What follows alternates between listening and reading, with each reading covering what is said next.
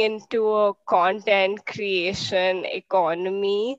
Uh, and I think we're still at the beginning. So there's still a lot more that's going to happen. And I hope writing gets its due because uh, you know you you see something that's written and you feel like oh it's just there but it takes a lot to to write a piece of content and i'm just really glad to see uh, it's getting its due now you've seen me fight the demons i face you give me air when i can't breathe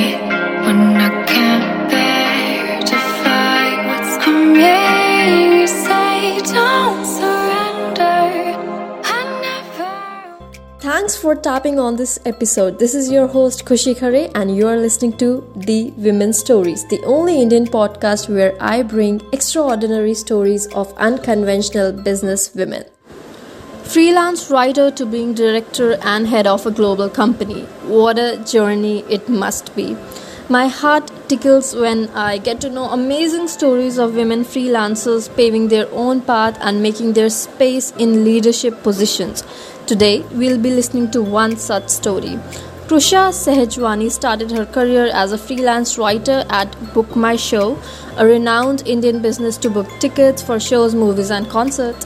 She is presently leading as the director and head of Asia market for Sociable. Sociable is a SaaS platform for internal communication, employee advocacy, and employee engagement used by companies such as Coca Cola, Disney, Microsoft, and Renault.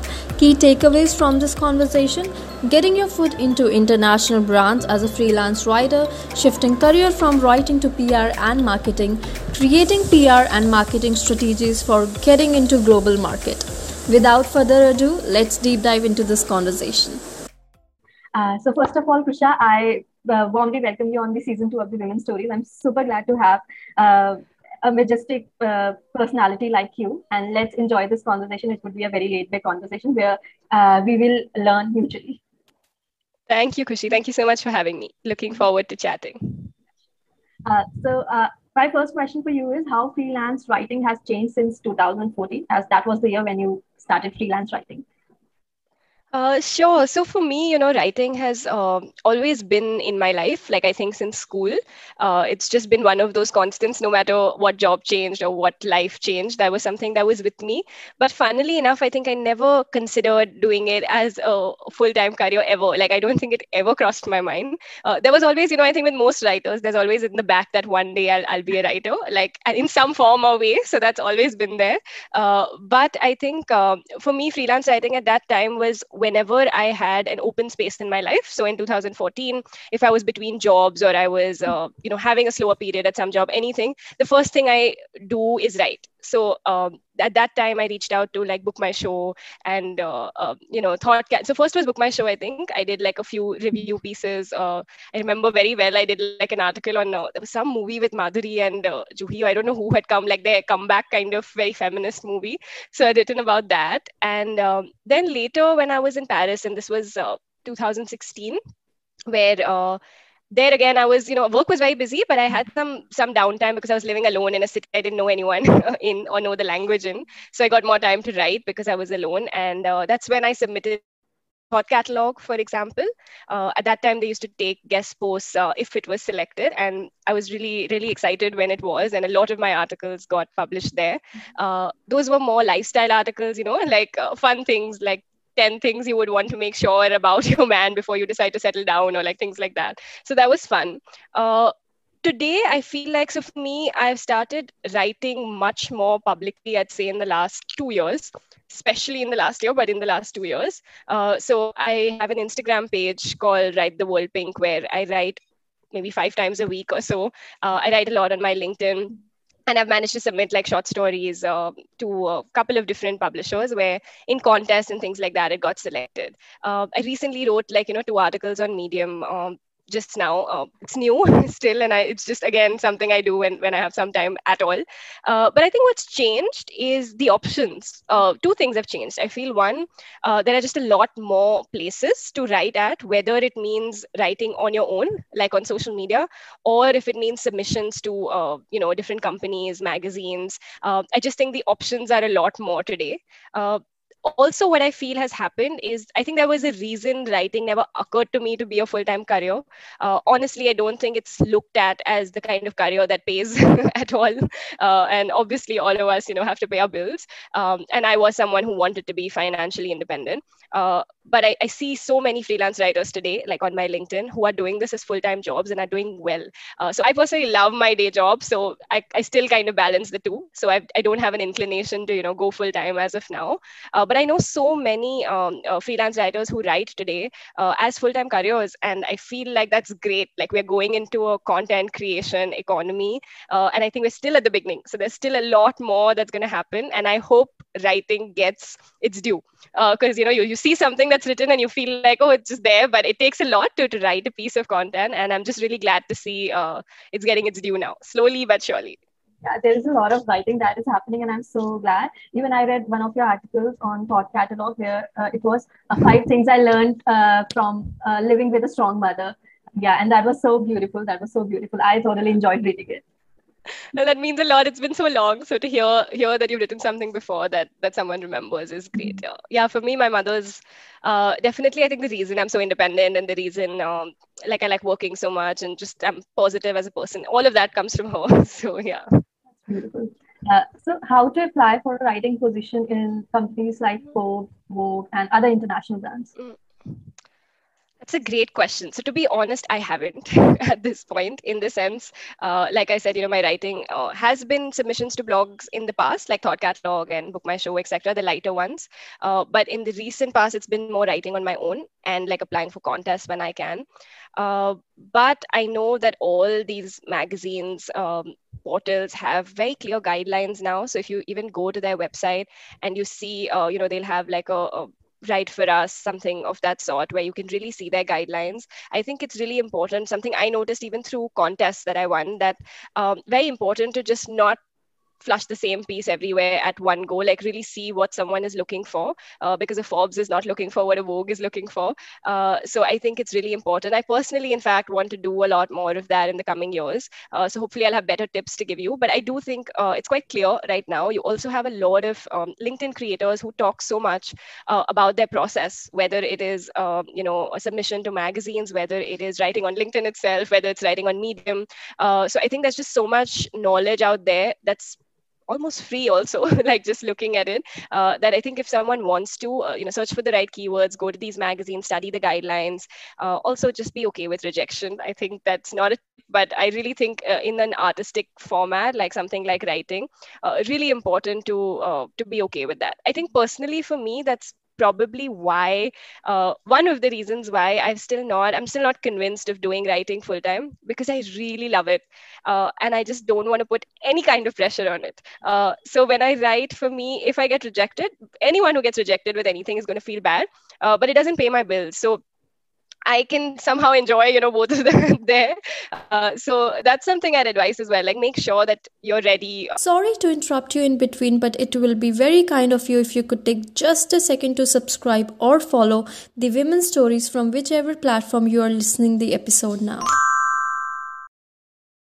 Is it better to first build connections with editors and writers um, in these international brands, or you should directly read the guidelines and apply to it? That's a that's a good question. I think uh, I've always believed there's no one way of doing anything. Oh, I really feel like there's for anything there's no one size fits all. Mm-hmm. Uh, I think there's merit in both. Uh, something that I have noticed in the writing industry as a whole, like even if it is novel writing, like getting your book published, what's good about it is uh, you can actually know nobody and still read something, make a submission, mm-hmm. Uh, and if of course it's a very long shot uh, but if your book is really good uh, with a lot of persistence uh, maybe it takes two three years but i think you can find like a publisher for example uh, which is very rare in a lot of industries especially like artistic industries so i definitely think with writing the accessibility is there uh, which means you can do it without connection uh, that being said I do think today we are living in a world of uh, personal branding, social media that is very big. Uh, I think if you are someone who likes writing, you already have an edge on social media. Uh, like for me, for example, when I write on LinkedIn, it doesn't feel like work to me. Uh, of course, there's a little bit of like making sure I post at the right time, like things like that. Uh, but overall, I love writing, so it doesn't and it doesn't feel like work. Uh, and it's easier to grow your brand because text posts, things like that, still work on on LinkedIn. Uh, so I think there is if you ask me i do think there is merit in um, building your personal brand so that if and when you do have something that you want to pitch uh, you have one more way of doing it and uh, networking always helps. So i don't think it's the only way uh, but i do think building a personal brand helps. And if you're a writer you do have a little bit of an edge. Yeah writing is such a catalytic uh, process. And of course now the world is changing with creator economy i'm so glad. I mean uh, like initially it was only perceived that if you do writing you could become a poet or a novelist uh, like copywriting content writing blog writing academic writing. We have so many streams that extremely uh, i mean they have a good pay rate. Yeah for sure. I think uh, it's a really good time to be spoiled for choice, uh, like with most of the things in our life today. Uh, which is why I also feel it becomes very important to, you know, take a step back and ask yourself what you want because uh, writers are of many kinds. You have some writers who just like writing in their diary and never want uh, it published, and there's something very pure about that, and that's great. Uh, there are some writers who like writing fiction, um, you know, on the side, but you don't want to put that pressure on it as a job. And then there are some writers who want to make it a career, and there's so much you can do with it, like you said, with copywriting, etc. So I think also just taking a step back and seeing uh, which one are you at the moment doesn't mean it can't change, but at the moment, who are you, and then then follow it that way. Mm-hmm. Yeah, that was beautifully summed up. Uh, and also, you were a writer uh, in the book uh, "You Are All I Need" by Ravinder Singh. I've read that book personally. I mean, oh, wow. yeah. It, I mean, yeah. At that time, I wouldn't have like noticed. You know, this story is from Get this writer. I just uh, read it in a flow. It's it's a beautiful compilation of a lot of amazing stories. So, with your experience, how should someone approach to these authors to apply uh, for these compilation stories? Yeah, so I think honestly, again, accessibility, I knew nobody, and this was not really planned. It was, um, I think, social media algorithms once in a while do you a favor uh, by listening to you. Uh, so I think uh, because I would search and read content around writing a lot, um, this was a contest run by Penguin uh, the publisher, in association with Ravinder and Romedy now. Uh, so between them, uh, I saw it on one of their pages or it was pushed as an ad to me. One of the things I can't exactly remember, but I literally found out about the contest on Instagram. Uh, I saw the guidelines, I saw what they wanted. I sat and I worked on a short story basis that. Uh, and i submitted it and they came back. After a while i'd forgotten about it. They came back saying you're shortlisted. And then i had to resubmit something uh, and that's what i did. And then finally i was chosen and uh, uh became part of the book with uh, 25 uh, 24 other authors. So it was as simple as that. There was really not knowing anybody or no other. It was just keeping an eye out for these contests. I'd say there's so much on social media. Just follow the right people keep a tab on these kind of contests. You'll miss some but at least you you'll be aware of some. And when you think you're a good fit just apply. And this happened to be one of those where uh, it wasn't a rejection. It was accepted. Uh, and it is it was surreal it was definitely a little bit of a defining moment even though it was i'd say one story among 25 in a book. Uh, I think still like being published by Penguin is, is something uh, every writer who likes writing fiction has at the back of their mind, like someday. Uh, so it was it was a nice milestone. Could you please uh, elaborate uh, that uh, was there when you were finally selected? That like you said that you have to resubmit, and yeah, everything that, uh, in that line. Sure. Uh, it was very well organized, I'd say. So the steps were very clear. Like once you were shortlisted, we basically had to rework on our story. We got some inputs from Ravinder. We also were supposed to uh, increase the length of our story, for example. Uh, so we had to work on these things. It was submitted. Uh, of course, Penguin had the editors who worked on it uh, before the final print. Uh, we had a little bit of marketing uh, efforts where you know they were they were really nice to make a few um, posts for each of us authors, like a short video that we all shot in our homes because all of this was during lockdown, so everything was done in the whole just COVID uh, protocol where we couldn't really get out at all. Uh, so yeah, that, that was pretty much the process. It was very well managed by Penguin Romedy, uh, both from the editing and the marketing standpoint. Uh, so for us, we we were just lucky to get inputs from Ravinder and uh, just rework our story, and still uh, we did have the right to stay true to to the story we wanted to tell. So that was nice. please tell us a little bit about the pink thread. Sure. So the pink thread is something I really love doing. It's something uh, Kimaya and I started uh, last year. Again, uh, clearly yeah, been a busy year. yeah, right. Actually, it was right before the the lockdown. So we were lucky to have uh, to have met before that, and uh, you know, come up with everything, a vision of what we wanted to do. Of course, the vision involved a lot of like physical events with women and things like that, which had to completely change. Uh, so we launched it in 2020 last year on Women's Day, where the idea was that we both had had a little bit of like international stints, whether it was through work or through um, through education. And we were both in the corporate world in India, and we were trying to figure our way here as women. And we still actually we met at these events that happened you know a lot of these industry events we met at a couple of them and it was really not nice to see that there were not a lot of women at a lot of these events um, and we were i think personally seeking inspiration uh, from women who've been there done that and that's why we felt like we wanted to talk to these women leaders and understand their story. We also thought that things in india are so specific. Like you have uh, certain cons that are very specific to india uh, because of our culture and then there are also certain pros that you have again that are very specific to the indian culture like a support system and things like that. Uh, so we really wanted to know more and then we thought okay if we're going to interview uh, you know try to reach out and interview these women uh, then why not make those stories accessible uh, to other girls who want to hear this too? And we were sure sure there would be many. So that's how it started. Um, we still do this. Uh, now we have a couple of volunteers in the team. We have a few key partnerships coming into play. Uh, but over the last year, it was pretty much both of us used to run interviews. I would do the writing, she would do the marketing because we were both good at those things. Uh, just you know the website, etc. It's all been very organic for us uh, because we didn't have a business agenda to it. It was more just putting out these stories, um, really talking to these people because we want to and luckily we were very lucky to interview some very amazing women. Uh, and uh, you know these leaders who otherwise we didn't know whether we'd get facetime with so early on in our careers. So it's been really nice. I think this year now that organically because it grew beyond what we thought it would.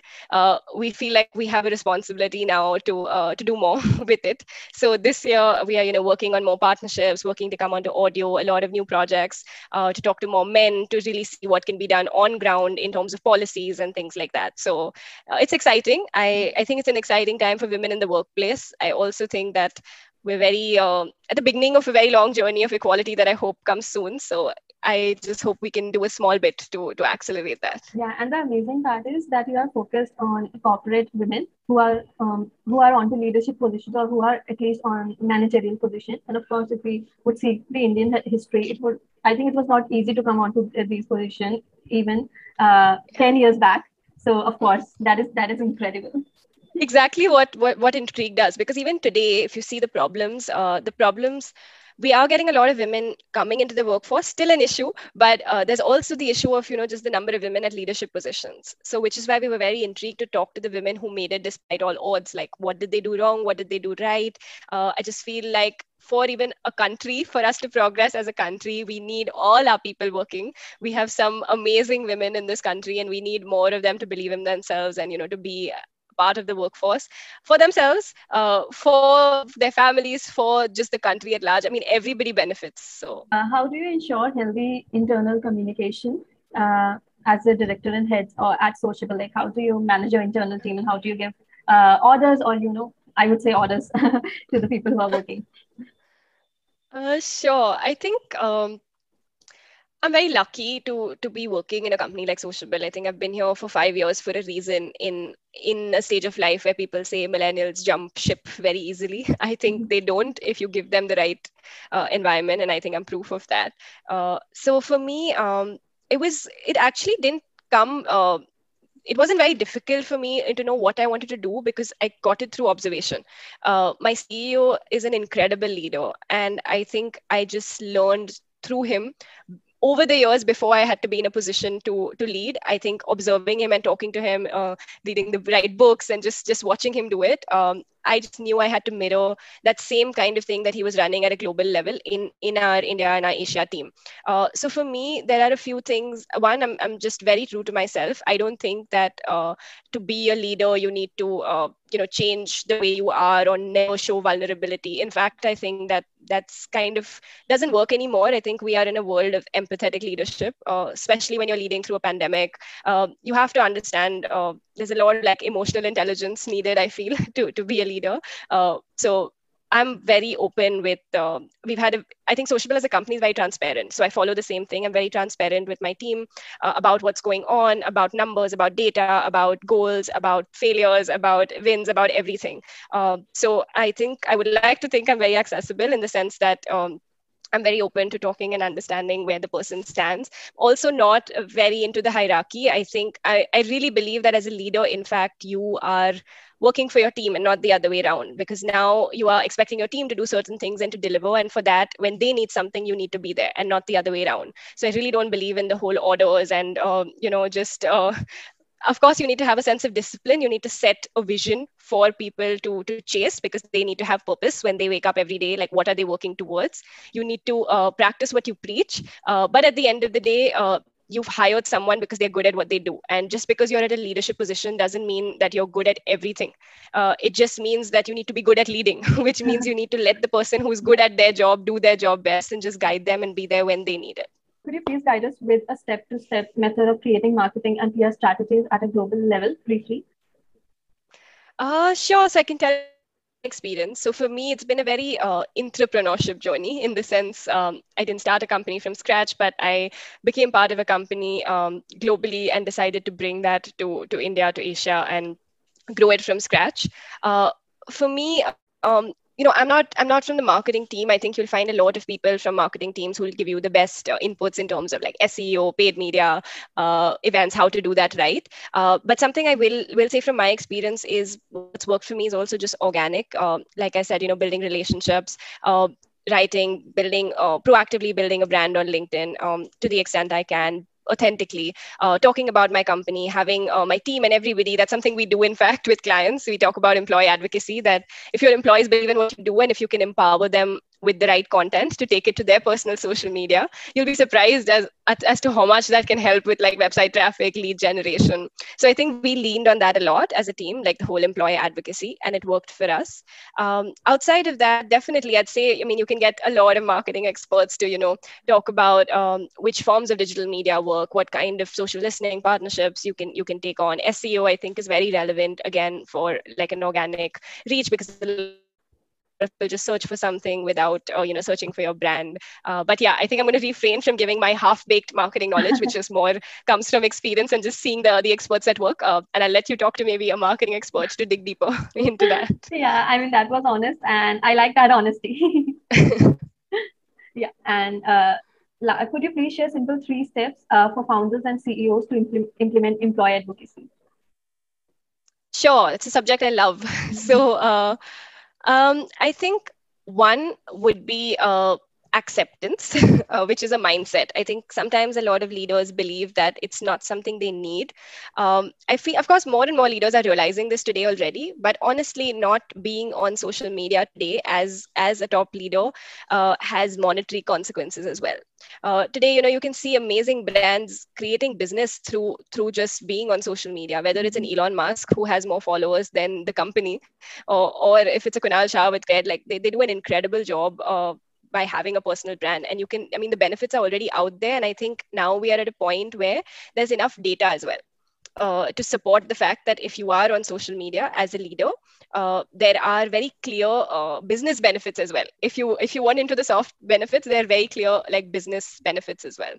The second thing i would say is of course what what we've seen because we work with a lot of clients in india and across the globe uh, for employee advocacy projects. So i mean uh, i may have a bias but i've really seen that having a tool in place helps. Um, because what a tool does in a company is it gives employees including leadership the, the content about the company about the industry to share. So i think uh, of course lead everyone is but leaders even more are really busy. So if you can have a system where you already have uh, some good curated content that you can then give your voice to and take the social uh, it makes your life a lot easier. It also makes the whole data analysis a lot easier because you can study uh, how your, your content is performing right once once you do take up advocacy.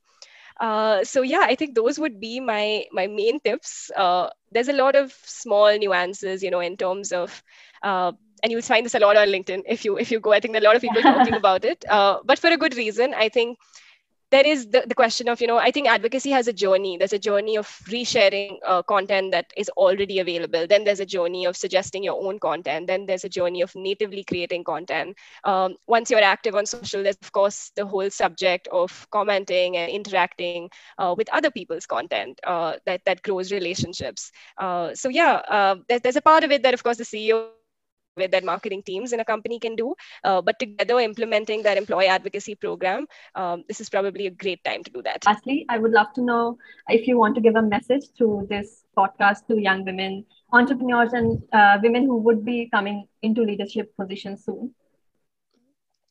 Sure, I think um, to lot, all the young women out there, I mean, whatever age you're at, um, I feel like I was very lucky to to get the right mindset, and more than anything else, I feel like that's important. I think in India we live in a society where you're very often told that, whether consciously, subconsciously, that um, you know if you want to work a little bit that's okay uh, or don't or the fact that getting married having kids is the only thing you really need to focus on. Um, and i i mean I, i'm married i got married really early so i'm very i don't think you need to give up anything. I mean guys have been working and getting married and having kids since forever so why do we have to choose? So i would say just open your um, open your mind up meet other women who are doing different things. Uh, today we have podcasts we have you know youtube we have linkedin we have instagram. There's so much content to consume. You don't need to know someone to get inspired. There's so much you can read and do. Uh, I, this is just if anyone is listening this is just me saying uh, if i can anybody can or if you can like if we are all doing small things like we can all everyone each and everyone is capable of doing it. And it just starts with confidence because nothing is thrown on your lap. So no one is going to come and tell you that uh, push you that you know you can do this. If you're lucky yeah sometimes you have a great support system uh, but it comes from within at the end of it you need to want to do something uh, badly enough uh, because when there's a rejection or when there is a pitfall or when things take longer than it does um, I feel like when the whole dialogue around you is that this is, it's okay if you don't do it or you don't really need to do it, it's easier to give up. Uh, so I just really hope that everyone can build that confidence and have that vision to not give up at those times because in the long run, I think it's very important for all our girls to, to be financially independent, to be confident in who they are, just so that they can make their own choices. I'm not saying one choice is better than the other, but for me, I think I just hope everyone can have the confidence and get the experience and the education uh, to just be able to make their own choice, whatever that choice is. Yeah, choice is a big thing, and that was such an empowering ending uh, you have like covered all the things all the essential things that that a women in leadership position must have. And I, i'm so glad to have you know a subtle but yet an empowering personality on this podcast. It was beautiful talking to you and i hope that you also had the same experience. And, thank yeah. you Khushi that was that was i mean it was really fun and i want to say again i mean i'm a work in progress like everyone else. So i tell you a little bit of what i learned and hopefully there's more to learn in the time to come if you like this episode, don't forget to share it with your friends and family. Do tag me on your social media handles. Up till then, take care of yourselves and keep spreading love. I'll talk to you soon.